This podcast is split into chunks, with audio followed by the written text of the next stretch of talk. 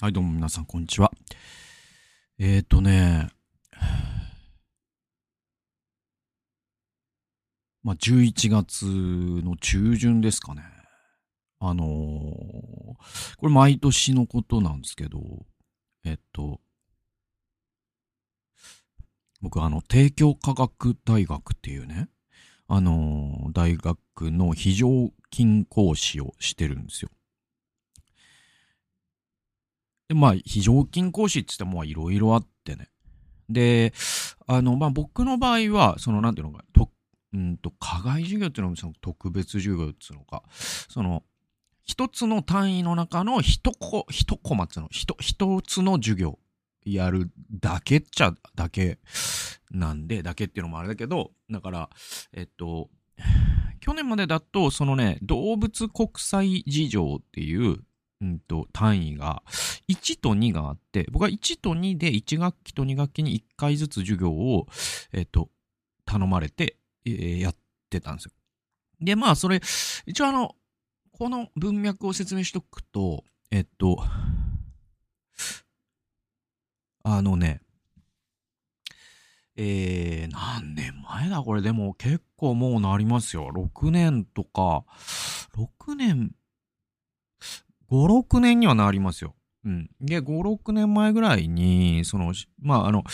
知り合いというか、元同僚というのが正しいのかな？だからその、えっと、飢餓対策機構っていうね、団体に僕2年間いた。で、その中に、えっと、あのー獣医の方がいらっしゃってね。うん。で、今、今もね、あの、お付き合いあるというか、あの、ね、えっと、そうそうそう。それで、その方が、いわゆるこう、ちょっと飢餓対策機構、ね、あの、2010年に、まあ、スタッフの半分近くがね、あの、退職するというような、あんま詳しくここでは言えないけど、あの、あって。で、東京事務所もなくなっちゃったから、で、東京事務所の7、7人ぐらいいた中で、まあそのセルフサポートっていう形でもやっていくっていうのが僕と神田先生と柳沢さんの3人だったから、まあ3人でやっていこうか、つって。っていう形なんですよね。なんか母艦が沈没、沈没っていうのもなんかね、今もね、あの、気が大好き機構っていうのは別な名前でね、あの、ね、素晴らしい活動をね、なさっているからね。あの、なんていうのかな。沈没っていうのも、いわ、ね、あの、えー聞こえが悪いんですけど。えーでもまあ僕らにとってはまあ実際に亡くなったわけだからってことがああったのよ。うん。で、それで、その、えっ、と、ね、あの、ボートで、手漕ぎボートでもじゃあ行く人、つったら、はーいっつって3人手挙げたから、じゃあ3人で 行ったって。今も3人で手漕ぎボート。まあ、湯本さんとかもね、4人でやってますけども。あの、ね、でも、まあ、支えてくださってる方はもっともっといっぱいいるんで、あの、ね、あの、そういった方々の、ね、あの、と一緒にやっていってるのよ。でもまあまあ、その、元々の団体から比べたら本当に小さなね、団体でやって。で、その、元々の団体というか、その、飢餓対策機構時代の同僚で2年間一緒に働いた方が、えっと、獣医師なんだけど、まあその時に、まあその方も、えっと、退職というか、飢餓対策をやめられて、それで、あの、大学の先生になってらっしゃって、で、それ、獣医師ですから、あの、帝京科学大学には動物病院があって、獣医学科はないはずなんですが、あの、動物看護師になるような子たち、えーの学部があんのよ。アニマルサイエンス学科でいいと思うんですけど。で、その学科の、その教授をや、やられてるんですよ、ずっとね。もう10年ぐらいやられてるんじゃないのかなもっとやってるかもしれない。で、それで、じゃあ、その陣内さんちょっと、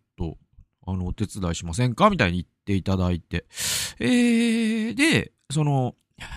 授業を担当させてもらうようになったのが6年前ぐらいかな。うん。で、お声掛けいただいてね。で、まあ僕みたいなもんでも役に立てるなら、つって。で、まあ動物国際事情っていうのが、その世界のね、動物についてというかさ、だからそのドイツではこういうね、法律があってであったりとか、なんかまあ野生動物保護をアフリカではこうしててみたいな話とかってなかなかこう、そのね、あの誰にでもできる話ではないから、まあいろんな人の話を聞くという意味で、あの僕自身獣医でありながら、あの NGO でいろんな国にも行ってるってことでどうかな、つって言ってくれて。で、やってんですよ。で、あの、えっとね、えっと、まあ、お金の話するあれだけど、あの、まあ まあなんか、えっと、お、うん、なんていうか、そ、それがすごくお金になるってことでは全然ないですよ。まあ皆さんも想像はできると思うけ思うけど、あの、そんなもんですわ。だから交通費入れて、えっ、ー、と、90分授業やって、1万、に、1万1000円とか、そん、そんなのかな。そんな感じ。うん、うん。で、一応その陣内義塾の収入にさせてもらっってて、で、その、な、何？あの、えっ、と、なんだっけ？税金がね、引かれた分がね、えっと、振り込まれるんですけど。で、まあまあ、その、ね、お、お金というよりもお金のために というので、非常勤講師をやってる人はあんまりいないですよ、日本には。あの、食えないってみんな言ってるから。えっと、ね。だけど、その、まあ若い人たちに貢献できるならって形でやり始めて、まあ僕なりになんかすごいいいのは、なんかこの授業があるからという理由で結構動物についてすごく勉強し続けられるっていうのが僕のメリットなんですよね。で、なんだろうな、その、プレミアム放送で紹介した神は何のために動物を作ったのかっていう進学書を読んだりしたのも、この講義があるから、やっぱちゃんと学んどかなきゃいけないな、なんつって。で、まあ僕なりにその、聖書の言葉は使わないけれども、聖書の内容を話してるつもりではあって、ね、うん、あの、そう、そしてまたその、ね、あの未来を担うね、動物のために働かれる、えー、一人一人が、ああ、なんつうのかな、まあ、僕の言葉で言えば聖書的世界観で、うん、もっと広い視野を持ってね、なんていうかな、えっと、そうそうそう、その経済学みたいなものに完全に回収されるのではないような心ある動物への接し方をできるような、そういう思想的援助ができたら嬉しいな、みたいに思ってて。で、割とね、毎回すごく好評なんですよね、授業ね。で、150人ぐらいの、えー、学生に、えー、大講義室みたいなところで授業するんですけど。で、すごくフィードバックもすごく皆さん、なんか、めちゃくちゃ毎回いいっすよ。なんか、そのなんか得点みたいなのが なんかね、360度評価みたいなのあるじゃないですか、今。で、もうなんかほぼ満点みたいな形で返ってくるんで、毎毎年。まあまあ評判はいいのかなと思ってて。で、えっ、ー、と、その話をしたいんじゃなくて 何だったんだじゃあ今の時間っていう。で、その、それが、えっと、毎年あるっていうんで、今回、そのね、まあ東京住んでる人はわかるんですけど、あのね、帝京科学大学ってね、駅で言うとね、北千住っていう駅にあって、これがその足立区というところなんですよ。で、えっと、まあ東京の人の感覚がなかなかこう、ね、あの、全国の人、海外の人にはちょっと、あれかもしれないですけど、足立区ってね、ちょっとね、面白い場所で、あの、東京でありながら非常にローカルな場所っていうのかな。まあ、いわゆる下町と言われる、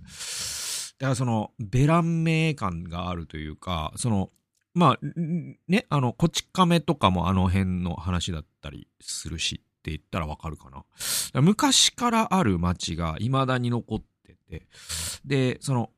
だから大阪で言うと南と北があるじゃないですか。ね？で、北は結構新住民が多いんだけど、南はローカルな人が多くて、ね、いわゆるこう大阪のおばちゃんみたいなイメージは南だって話があるとすると、東京の場合は西と東なんですよ。西が新住民が多くて、東が、えっ、ー、と、ローカルな人が多いんですね。で、そうすると、すごい、なんていうかな、あの、もう100円居酒屋とか、もう昼間からこう、角打ちで飲んでるおじさんとかがいる感じっていうのかな。で、それを、なんていうかな、その、治安が悪くて不衛生でみたいな、えー、切り取り方をする人もいるかもしれない。特に世田谷の新住民なんかは。だけど僕に言わせたら、そっちの方が本当になんか、その良さってあるじゃん。なんか、単純になんか人情があってとかっていうことに落とし込みたくはないんだけど、僕はなんか人間って、なんかローカルなものを必要としてると思うんですよね。で、それってなんかその、まあ、よく宮台真司さんとかが言う、その街が持つ場みたいなものがあって、その場にエネルギーがあるかないかみたいなので言うと、やっぱ新住民だけが住んでるところってエネルギーがないんですよね。だからなんか心すり減っていくっていうのがあって、なんか僕毎回その東側に行けるのが楽しみで、その足立区に足を踏み入れた瞬間なんか、その、ちょっと元気出てくる感じがあるんですよ。で、なんかこう、ああ、なんかこんなチェーン店ももちろんあるんだけど、すごくこ、まあ、昭和のまま時が止まってる場所だなだけど、そ、そこにちゃんと活気があって、なんかいいなとか、あって、で、その足立区にじゃあ行くっつんで、前々から僕の、そのね、うんと、まあ、友達がいましてですね、ちょっと年、年が離れてる友達。えっと、これがまあ、まあまあ、その方はまあ、ここで言ったところで、あの、全然怒るような方じゃないので、まあ、あだ名だけ言いますと、親方っていう人がいるんですよ。で、その親方って人は、娘さんももう成人されてて、今65なんですよ。で、僕出会った時、えっ、と、もう、どんぐらい前だ、あれ。15年以上前とかっすよ、出会ったの。で、僕、愛知の教会に行ってた時に、あの、友達の清くんとかと一緒に、親方の家に泊まりに来たことが2回ぐらいあったんじゃないかな。車でさ、愛知から東名高速使って。で、なんかすごい気があってね、クリスチャンの方でね。で、なんかね、こう、ビジュアルで言うとね、その、その、えっと、トイストーリーのミスターポテトヘッドっているじゃないですか。まあ、その、あれを、そのままにした感じなんですよ。加工しない。もう、あ、あれ、あれなんですよ。あれなんですよ、つっともう、顔から手が生えてることになっちゃうんだけど、顔で言うとね、もう本当にミスターポテトヘッドをイメージしてもらったら、親方の顔になる。でいて、あのー、もうね、すごいんですよ。ラグビーずっとやってて、ずっと筋トレしてるんですよ。その、僕が出会った頃には相当いい体してて、で、すごくいいんですけど、その、その時よりも今でかくなってんですね。だから、そのもう、あの、角田なんですよ、そのプロレスラーの。だから、あんな65歳はもう親方か角田しかいないんじゃないぐらいな、なんかもう胸板とかすごくて、いや、すごいっすよね、と。だから、今何歳になるんですか ?65 歳ってありえないっていうぐらい、その、やっぱ体ってさ、やっぱ、すごい説得力あるじゃないそのい、いかにこう、肌のケアとか、ね、その、白髪染めとか、えー、っと、なんか、若いファッションとかをしていたとしても、やっぱこう、体が老けていくんですよ、人間って。で、それで言うと、親方って今もう30代の体、30代でもあんないい体してる人あんまいないような。すごいっすよね、つって。むしろ若返ってないですかみたいな。前よりでかくなってますよね、みたいな。で、僕もその筋トレしてるから、あの、筋トレの話も最近はできるようになって、なんかね、結構ずっとね、ほんと僕の活動を応援してくれてて、支援もね、ほんとしてくださって、祈ってくださって、ありがたい友達だよな、なんつって思ってて。で、その結婚してからも一回親方の家に、えっと、二人、ね、夫婦で行ったことはあるんだけども、そっからは、多分ね、オフラインで会うのは、もしかしたら10年ぶりかもしれないぐらいな感じなんですよね。でもそのうつの間もね、祈ってくれて、支援してくれて、で、そのコロナ禍でちょっとズームで話すようにはなってて、で、じゃあちょっと俺、その、11月に実は足立区の方行くんですけど、ちょっとね、飲みませんか？なんつって。で、そしたら、じゃあ、うち泊まったらいいよ、つって言ってくれて、で、今回実現したのが、その帝京科学大学の講義の前の日に、えー、だったんですけど、その最寄り駅が、その、綾瀬っていう駅と亀有っていう駅の間にあるんですよ。その親方の家が。で、その、亀有じゃあ待ち合わせよっかっつって。で、亀有初めて降りてさ、そしたらその、りょう、りょうさんのね、銅像が立ってて。で、なんか、両方の、なんていうの、出口にりょうさんがいて、で片方は金ピカのりょうさんで、両通勘吉で、えっと、もう片方はなんかカラー、カラーリングされた、玲子と中川に挟まれたりょうさんみたいな。なんか、もう完全にりょうさん推しで。ね。だからなんかその派出所の警官の人はちょっとなんかプレッシャーだろうなみたいな。なんかすごいイメージをもうみんなイメージが先行して、りょうさんがこの派出所にはいるんじゃないかと思って、ね、来るから、いや、全然そんなんじゃ俺ないですよねっていう人が多いと思うから、あんなに、ね、なんか、そのなんか、ああ、ここが亀有か、なんつって。で、まあ、すごいんですよ。それ、その入った店とかも、もうちょっと、その、なんつうのか、だからその、大阪の新世界とか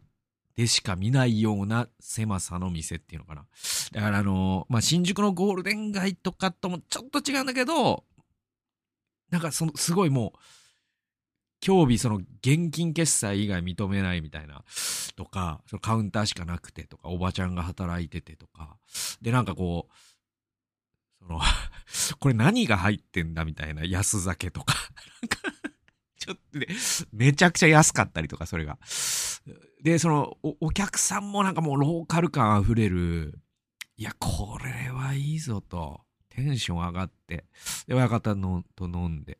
で、家にね、コンビニでなんかちょっと焼酎買って、で、家でも続き飲んで、まあいろんな話して、めくるめく話をして、で、すげえ楽しくって。で、帝京科学大学次の日ね、あの親方の家で朝ごはんごちそうになって行き、ね、でももうめちゃくちゃ近いから、あの普段だったら 2, 2時間じゃない、1時間半前ぐらいかに家出るんですけど、授業の2時間前ですわ。家出るの。だけど、もう授業の30分前に家出れば間に合うみたいな。まあそんなんで、ああ、いいよかった。泊まってよかった。つって。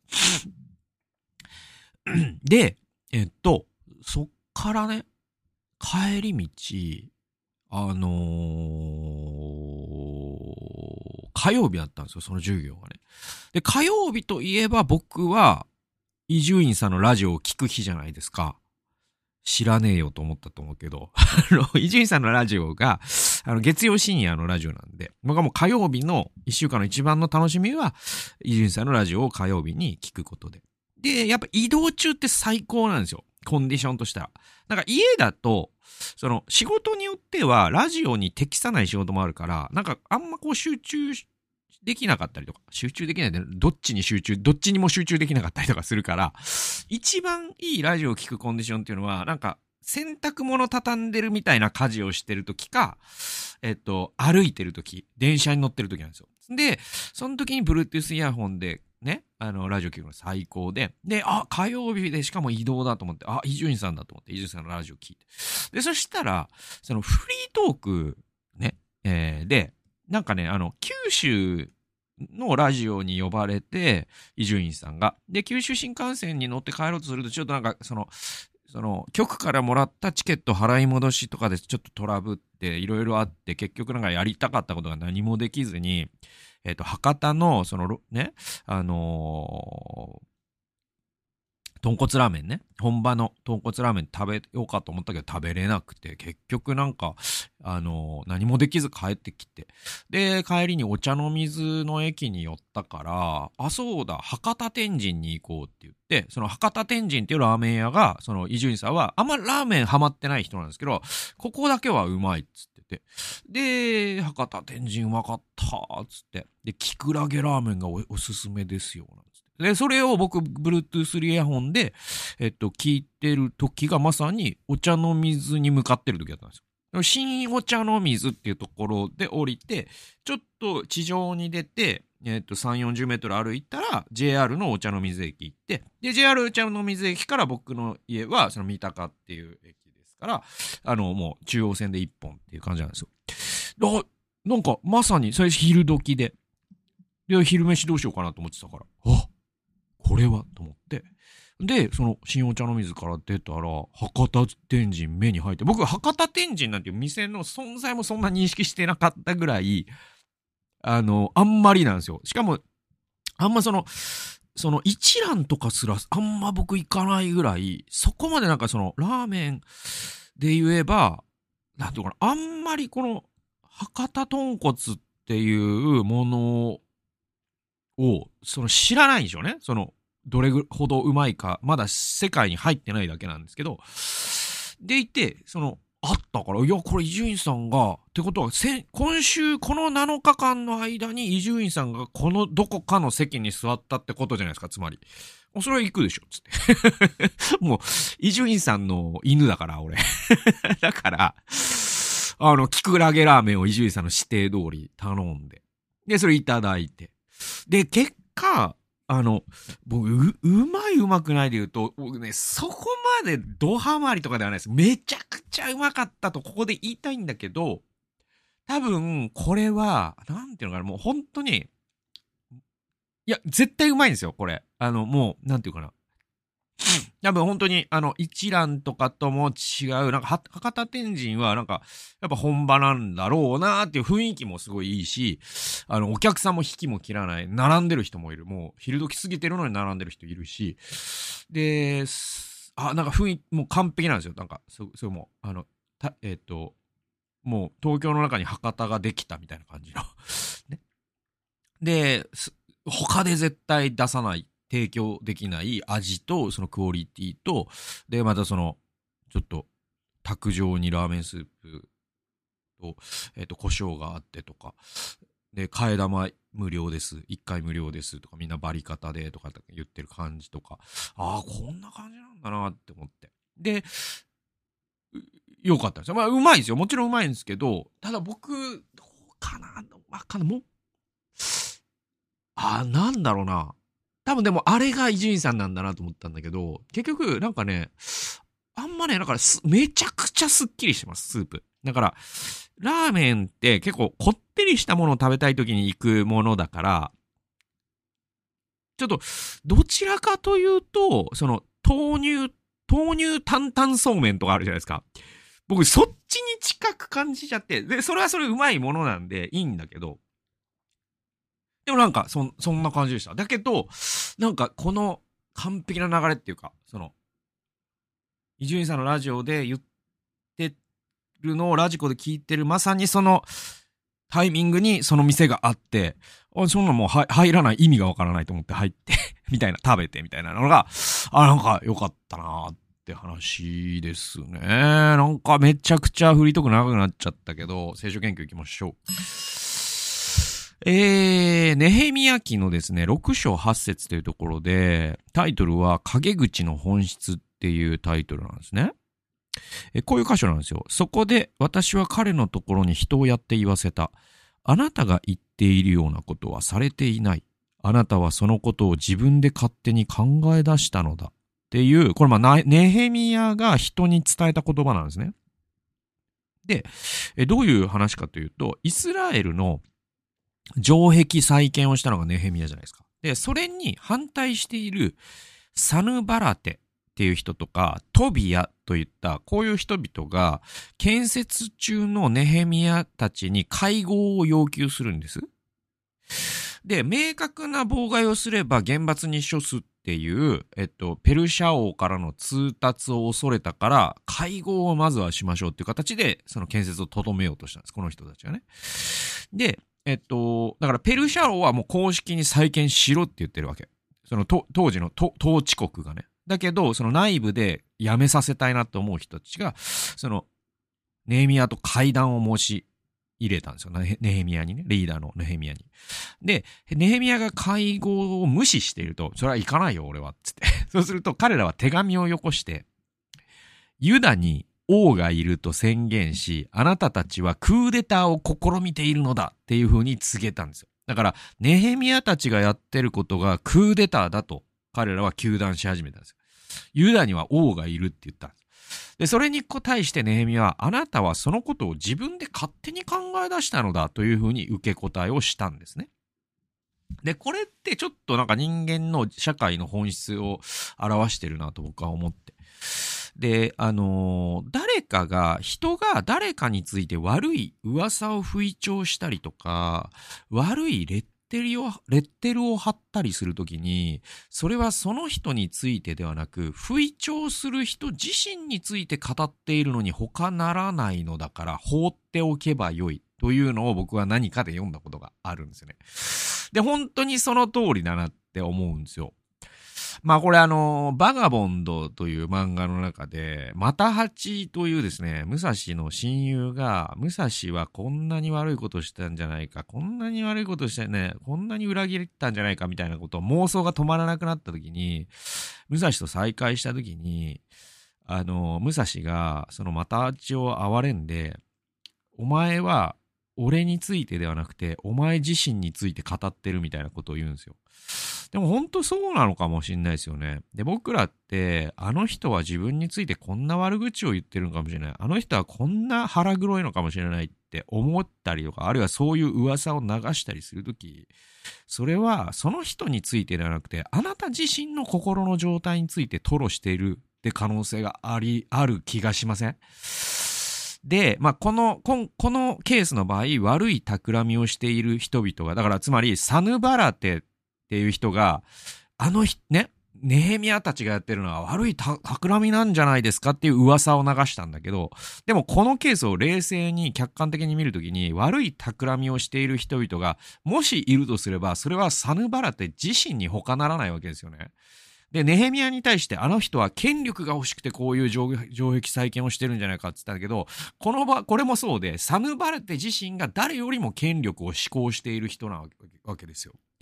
で、彼らはネヘミヤについて語っている全てのことを実は自分の内側に持っていたわけです。で、彼らは自分自身の権力欲や不安や狡猾さの投影としてネヘミヤを見ていたわけです。で、私たちが誰かにレッテルを貼るとき、それは自分自身について語っているなど、いるのだとしたらば、私はどうだろうって思うわけです。誰かにレッテルを貼っていないかな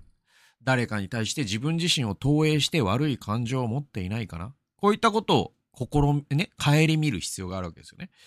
で、また私について仮に悪く言う人がいたとして、それは私ではなくて、その人自身の現実を語っているだけなのだから、取り合う必要もないし、落ち込む必要もないってこともわかるわけ。ネヘミヤのように、それをまともに相手にする必要もないし、ただただ自分の仕事に集中すべきですよね。あのね、あの、まあ、ほん、あなたが本当に胸を張って神の前に仕事をしている時に、えー、それをね、悪い噂を流して、あの人は自分の私利私欲のためにやっているんだという噂を流された時に、あ俺は私利私欲かなって思う必要はなくて、それは噂を流している人自身の心の内面について語っているに過ぎないんだから、あんまり相手にせずに自分の仕事に集中すればいいんじゃないかなという。まあその陰口の本質っていうのは結構そういうものなのかなというのをこのネヘミヤの受け答えから我々学べますよといった話でございました。最後まで聞いてくださってありがとうございました。それではまた次回の動画及び音源でお会いしましょう。さよなら。